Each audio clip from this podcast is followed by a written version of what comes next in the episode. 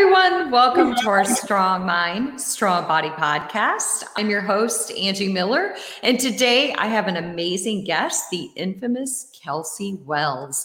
Kelsey is an NASM certified personal trainer, but more than that, she is a sweat trainer and she is also the creator of PWR workouts. Okay.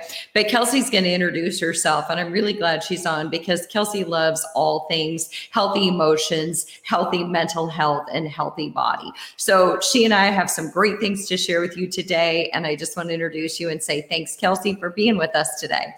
Absolutely. Thanks so much for having me, Angie. I, um, when I heard what your podcast is all about, I was so honored to come on here. So thank you for having me. Um, yeah, I'm just excited to be here, excited to chat. Okay, awesome. So, Kelsey, you're in Salt Lake City, Utah, right? I am. You are surrounded by beauty, surrounded by mountains. Do you love to hike? I do. Honestly, I feel like I took it for granted growing up here with how much nature is literally right in my backyard. And um, I think that was in big part to the fact that I wasn't very active growing up. Um, but now as an adult and as a trainer and a fitness professional and being able to do cardio outdoors just so accessibly it's humbling it's healing it's amazing. So i'm so grateful. We love okay. it. Okay Awesome. So, Kelsey, you know what? I read a really cool article about you recently, and it was an article about kind of how you got your start. And so, I, I really want to start with that because I think you're an inspiration to a lot of certified trainers out there, as well as an inspiration to women. So, because I know that that's one of your big target markets is you speak to women. And I just want to know how did you get your start in doing all of this? Um, I know you have a big Instagram following, so you have a large influence. How how did you get your start in all of this? You know, my start came later than I think most people expect. I was, um, you know, growing up, I had no understanding of fitness or nutrition or exercise. I was a large um, believer in a lot of the diet culture nonsense that I unfortunately internalized at a very, very young age, which led me and so many others in, um, you know, our generations to adapt this mindset that is not healthy. Um, I used to think exercise was the ultimate chore. I thought it was something that you did to change your body if you don't like your body. I thought um, it was a punishment. I thought, you know, eating healthy meant extreme calorie restriction or just really unhealthy fad diets. So I kind of fell into the truth of fitness, nutrition, and health after I had my son Anderson. He's now seven. So this was seven years ago. Um, I struggled with postpartum anxiety and depression, which is something I'm very open about because I feel like if more people had been more open about the reality of that, the commonality of that, and what that can look like and feel like, I wouldn't have struggled so much during that time. But I found myself in a really, really hard place and that was coupled with the fact that my body had completely changed. Of course, I'd just grown a human being. I didn't recognize my physical body. And because my mindset towards my body was so unhealthy, I struggled um, mentally. I struggled in every sense, but I um, began exercising at that point. I was 24 years old for the first time in my whole life in an effort to help myself heal instead of out of hate for myself. And that's really what it comes down to. It was recommended by a doctor of mine, like, hey, do you exercise? And I was like, no, but no offense, what does that have to do with anything? Like, I didn't mm-hmm. understand that fitness could impact your mental health. Um, but I, I, I of course was going to try, and I did. And implementing a regular exercise practice for the first time in my adult life really saved me in a huge sense. It wasn't magic. It's not like you flip a switch. It's not like I didn't have anxiety, but it helped me cope it gave me a little bit more energy. I slept better. I began to value myself and my body because I was taking care of myself and my body. Um, and, you know, looking back, those things and that shift, long story short, I mean, I could, my story is kind of interesting and it can take a long time to tell, but really, um, my partnership with Sweat came, you know, a couple years down the road. And my first program I released was a post pregnancy program because that's kind of where what I would have needed when I began my journey. Um, but I think as a fitness professional and as a sweat trainer and the creator of all of my workout programs and all that I do online and in social media, it comes down to the fact that I believe everyone needs to redefine fitness for themselves, especially those who adapted the toxic beliefs that I did, which are still so prevalent. And if we can first do that, if we can understand what fitness and nutrition is really about and for, and the power behind it, and the fact that it can and should be used as a tool for self empowerment, then the benefits that you'll bring to your own life are just exponential. And so all that I do is, you know, stemming from the most biggest surprise in my life was that I was able to empower myself using fitness as my primary tool. And now I want to help others do the same. Um, so yeah, that's kind of how I got started later, I guess you would say. I never ever saw myself as a fitness or health person, never wanted to be a trainer. Um, and I just fell into my passion. And now I just cannot imagine doing anything else.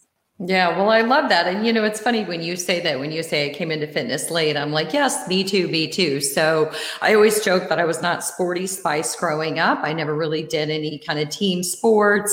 Um, I was scared of any kind of balls flying through the air. And then I found my way to fitness when I first started teaching school years and years ago.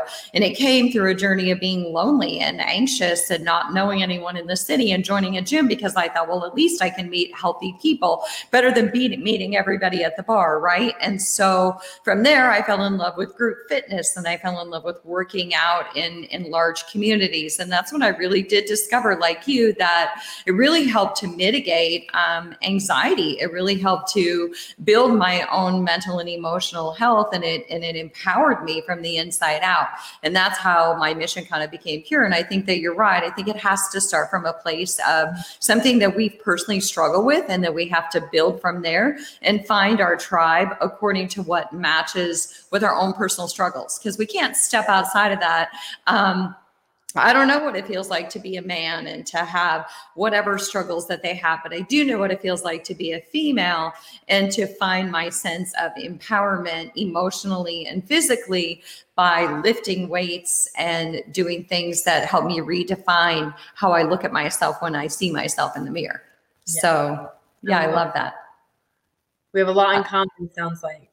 Yeah, definitely. So I have a question for you. Speaking of that, you said that you, you know, you had this kind of postpartum anxiety and then somebody suggested exercise. And isn't that the way that it always goes? Because when we're young and and so much of the world, I, I work in clinical mental health, and yet um, very few times do we ever prescribe exercise. I do because of, of where I am um, in my world and I share space in both, but it's because um, you know, pharmacology and so forth is is is highly used. And it lucky for you that you ran into a doctor who said, "Hey, try exercise." But um, you found your audience, and it sounds like your audience is women, correct? And is it mostly young moms, or who is your your true audience, or who are you trying to most reach and speak to? You know, definitely women predominantly. I think self love, self respect, self belief, these are human things, right? And these are, I think, the right of every human being on the planet and also the responsibility to nurture and cultivate those things if you forgot them. But my, I feel called to help other women. And I think it's just what you said. That's, that's what I know intimately. That's what I understand. And I, my focus with my workout programming is, of course, it would work the same as classic proven weight training. That's what it's based on. So, like it would work the same for a woman and a man, right? But for me, my focus, I am always speaking to the women. As far as age, I don't care because I remember myself at 14, 15, 16, really young. I remember myself in college as a new mom, you know, as a young adult. I'm now a young adult. I'm about to be 32. And I think I look at my mom, I look at my aunts, I look at you, I look at women that I admire, admire and expect so deeply. And I feel like no matter where you are in your life and especially in your womanhood, it's about connecting to each other and helping each other and lifting each other up and learning from each other. So I don't want to narrow my audience any more than a woman because I think it really comes down to that for me. Yeah, I agree with you. I think that all of us remember those experiences as females. We remember those experiences, those formative years. We remember our high school years, our college years. Um, we remember, I remember my 20s. I remember being a young mom and I remember helping my mom. But now I'm in an, an age group where I'm in midlife and I'm like, and now I can relate to midlife women. So the more experiences you have, the more you feel like you can connect with women very, very deeply through different areas of your life. So I love love that you're just out there helping women in general. And you're not saying I can only help you if you're a post, you know, if you've just had a baby. So um, I love that. So, you know what? I have to know, Kelsey. So you've had all these experiences with fitness and you're this NASM certified personal trainer. What um, what are your struggles with, you know, what's your Achilles heel when it comes to fitness or nutrition? What do you struggle with?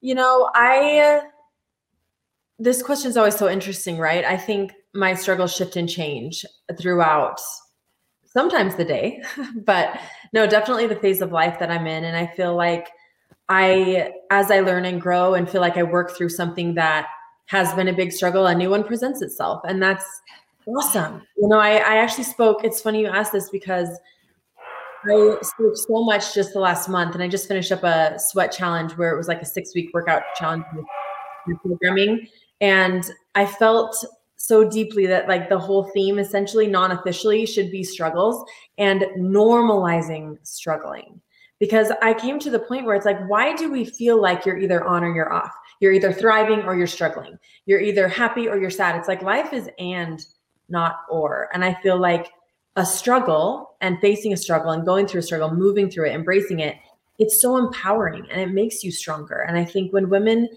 can let go of like the shame that we tend to associate with struggling, that's really important, right? I mean, you would know better than anyone. That is key to your mental and physical health. Um, so I have so many struggles. You know, I struggle with anxiety still. I have my whole life. It's definitely very, very intense during that postpartum period, but I still face that every day. Um, some days more than others. And yeah, I think it's really just about doing your best and moving through your struggles, validating whatever you're feeling and going through, and learning and continuing to grow as new struggles present themselves. Yeah, I love that. So, by the way, I'm talking to Kelsey Wells, and Kelsey is a sweat trainer. She's also an NASM certified personal trainer, and she is the creator of PWR Workouts, and she is the powerhouse herself. And so, I just asked Kelsey what her struggles were, and Kelsey, I have to tell you, um, I really admire the way that you you articulated that a lot. Um, you said that we need to normalize struggles, and I agree, and that life is not and it life is life is and not or. So it's like i'm either doing good or i'm doing bad or i'm doing great or i'm doing awful. It's not. You're right. It is. I'm doing good and i also have my struggles. So i absolutely love that. And and it's true because you know i still struggle with anxiety. Only the anxiety that i have now is different than the anxiety that i had when i was a young mom. And it's mm-hmm. also different than the anxiety that i had when i was in college. And i often joke that doggone it it's because i don't have all those good hormones anymore. So, um, but anxiety is a struggle for me. Sugar is a constant battle for me. Absolutely. I have to ask you. Um, that said, you know, all of this, you're you're in the spotlight a lot. You have a lot. I, I can only imagine that there's a lot of pressure on you to um, to maintain this this um, space and to keep showing these women um, everything that you have to offer. And for somebody who like you said you know anxiety is is not too far removed for you nor is it for me. What are some of your fears and how do you use exercise to overcome those? Yeah you know i think it's less about there is pressure. I, I, you know, I have to be honest. There's so much pressure from, in so, like any way you, any aspect you look at it, there's pressure there. But at the end of the day, I had to come to a precipice of acceptance that regardless of pressure that people put on me or the career brings, which you are very familiar with, it comes down to the pressure that I put upon myself. And when I dropped the pressure of feeling like I personally have to you know, always be in my peak, you know, the most lean, the most like lifting my heaviest. When I drop that pressure, when I drop the pressure of worrying about what people are thinking about how I physically look as a fitness professional or about if I'm doing enough, if I'm not doing enough, if I'm doing it right. When I dropped all of those expectations, I came to my saving grace, which was the acceptance that, you know what, the pressure I put on myself is to show up for my community of women the best that I can. Mm. I will always show up the best that I can to better help them with my purpose, which is to help them empower themselves. And that's going to look different. You know, your best varies. Your best isn't always a PR. It's like some days as a mom, my best is cold cereal for dinner, the house is a mess, nobody got dressed, right? Other days, we're thriving in that area. So it's like your best is going to vary. And for myself, I will always do my best. And that's my commitment to my community and the fitness community at large. And I'm struggling. And like you said, we're all human beings just learning and, and doing our best. So when I let the other pressures dissipate and just commit to continually showing up and doing my best, whatever that looks like, whatever that brings, then I can sleep at night and I can feel good and know that my intention is pure and that my purpose is clear. And however that's perceived by someone else, although it can be painful, you know, when you're misinterpreted or whatever, it's just not on you and it's not on me. Um, so that's kind of how I cope. You know, I think yeah. it's the only way that I can, to be honest. Yeah. I love that. And I love that you said really the scariest fear is the fear inside of our own head, which is essentially what I think you're saying. It's not really the pressure that other people are putting on us, it's a pressure that we put on ourselves or this perception of the pressure that we think other people are putting on us. When really it's so much what's inside of us and what we think other people expect or what we think we need to deliver. And when we can drop that personal pressure and we can turn it into um, personal acceptance that we are are showing up as the best version of ourselves to other people. So I love that. I love the way that you can reframe fear, and I think that that's that's really powerful. Um, these two questions that I've asked you, I'm like, you are spot on. I love the way that you've answered well, those. Obviously, I respect your opinion, not just as a, a fellow fitness professional, but as a professional in the mental health field, and so I, I it means a lot. Yeah, that was fantastic. Really, you've learned to reframe fear. And if all of us could do that, because if we can all learn to face our own personal fears, it's amazing what we'll be able to accomplish. So, mm-hmm. in light of all of this, you have the son, I know you have a spouse, and um, I, w- I would love to know. I'm assuming that your spouse is one of your greatest supporters. Um, who who has been there? Who's been the wind beneath your wings and kind of building you up and saying, Kelsey, you've got this. I know you could do this. Because I don't think any of us could do this without a strong support system. Amen. I'm, you're absolutely correct. My husband, his name is Ryan. Um, we have been together since we were 17 years old. We were babies, children. It's wild to look at. Um, but he has, you know, he saw and believed in me far before I began to see or believe in myself in so many senses. And he has been hands down my anchor and my biggest support, my biggest advocate. Um, and I'm just so grateful. I know that so many don't have that. And he, you know, I'll be honest, and there's been some of the most difficult times in my life, certainly when it came to launching my career, switching careers, you know, from what I was previously doing. Um, I've been through a lot in my personal life around the same times that was so alienating and extremely painful and difficult. And through a lot of times, I had no one else besides him.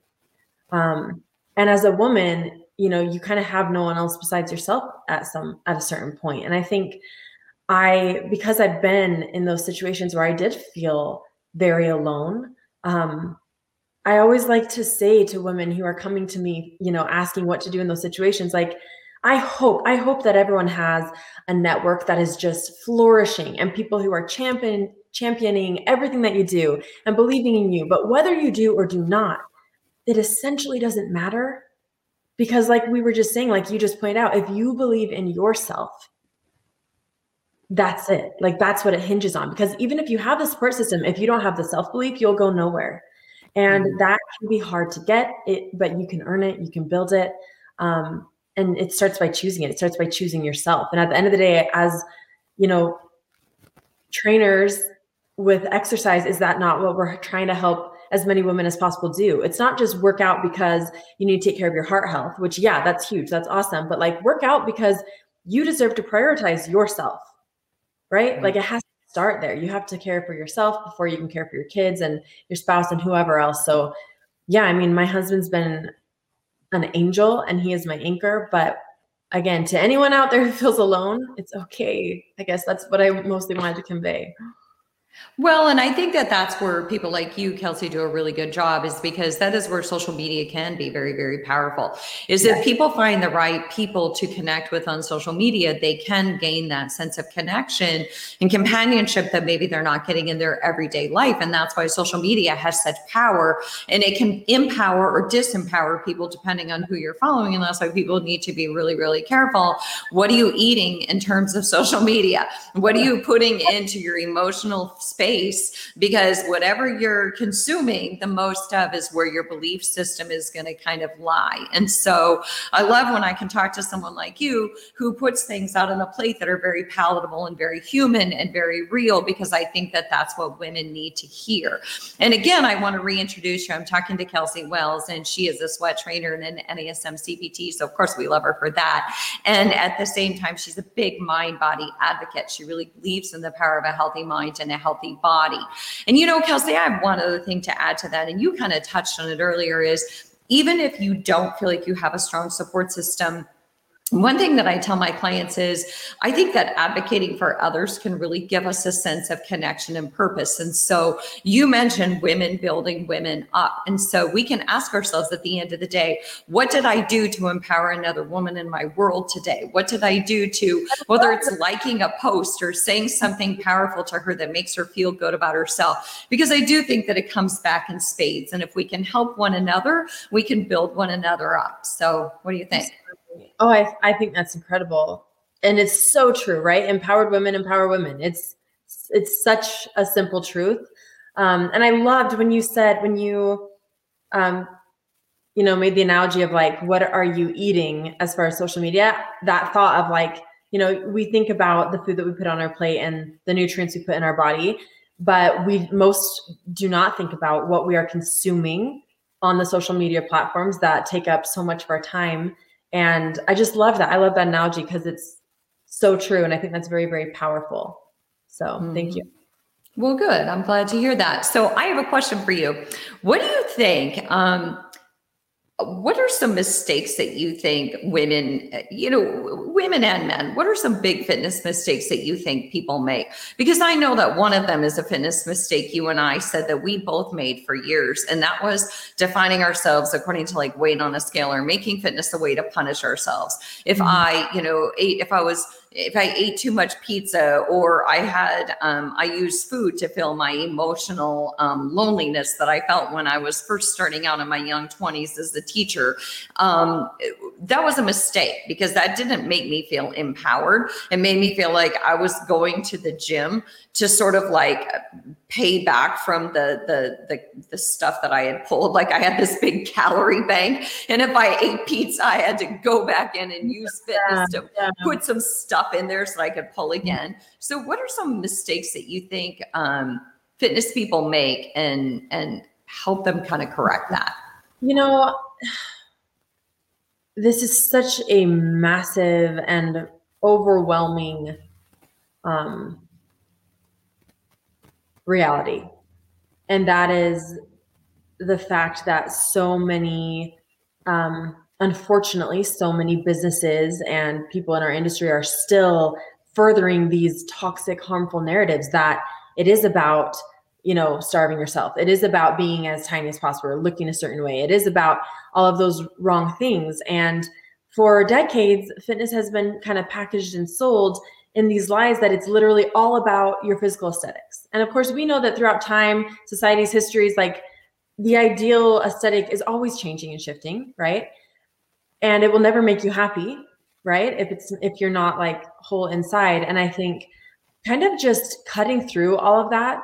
When you say like what are the mistakes that you see people make? I see women make so many mistakes, but I feel like most of it, most of it stems from almost it's unintentional you know i know that it certainly was for me until i was 25 years old like i don't know i kind of just want to hug them and i just want to be like hey like i don't think you're making a mistake because that kind of requires some sort of intention behind it maybe right. but you're a victim of whatever it is that made you believe that your worth is tied to what you eat or what you look like. And mm-hmm.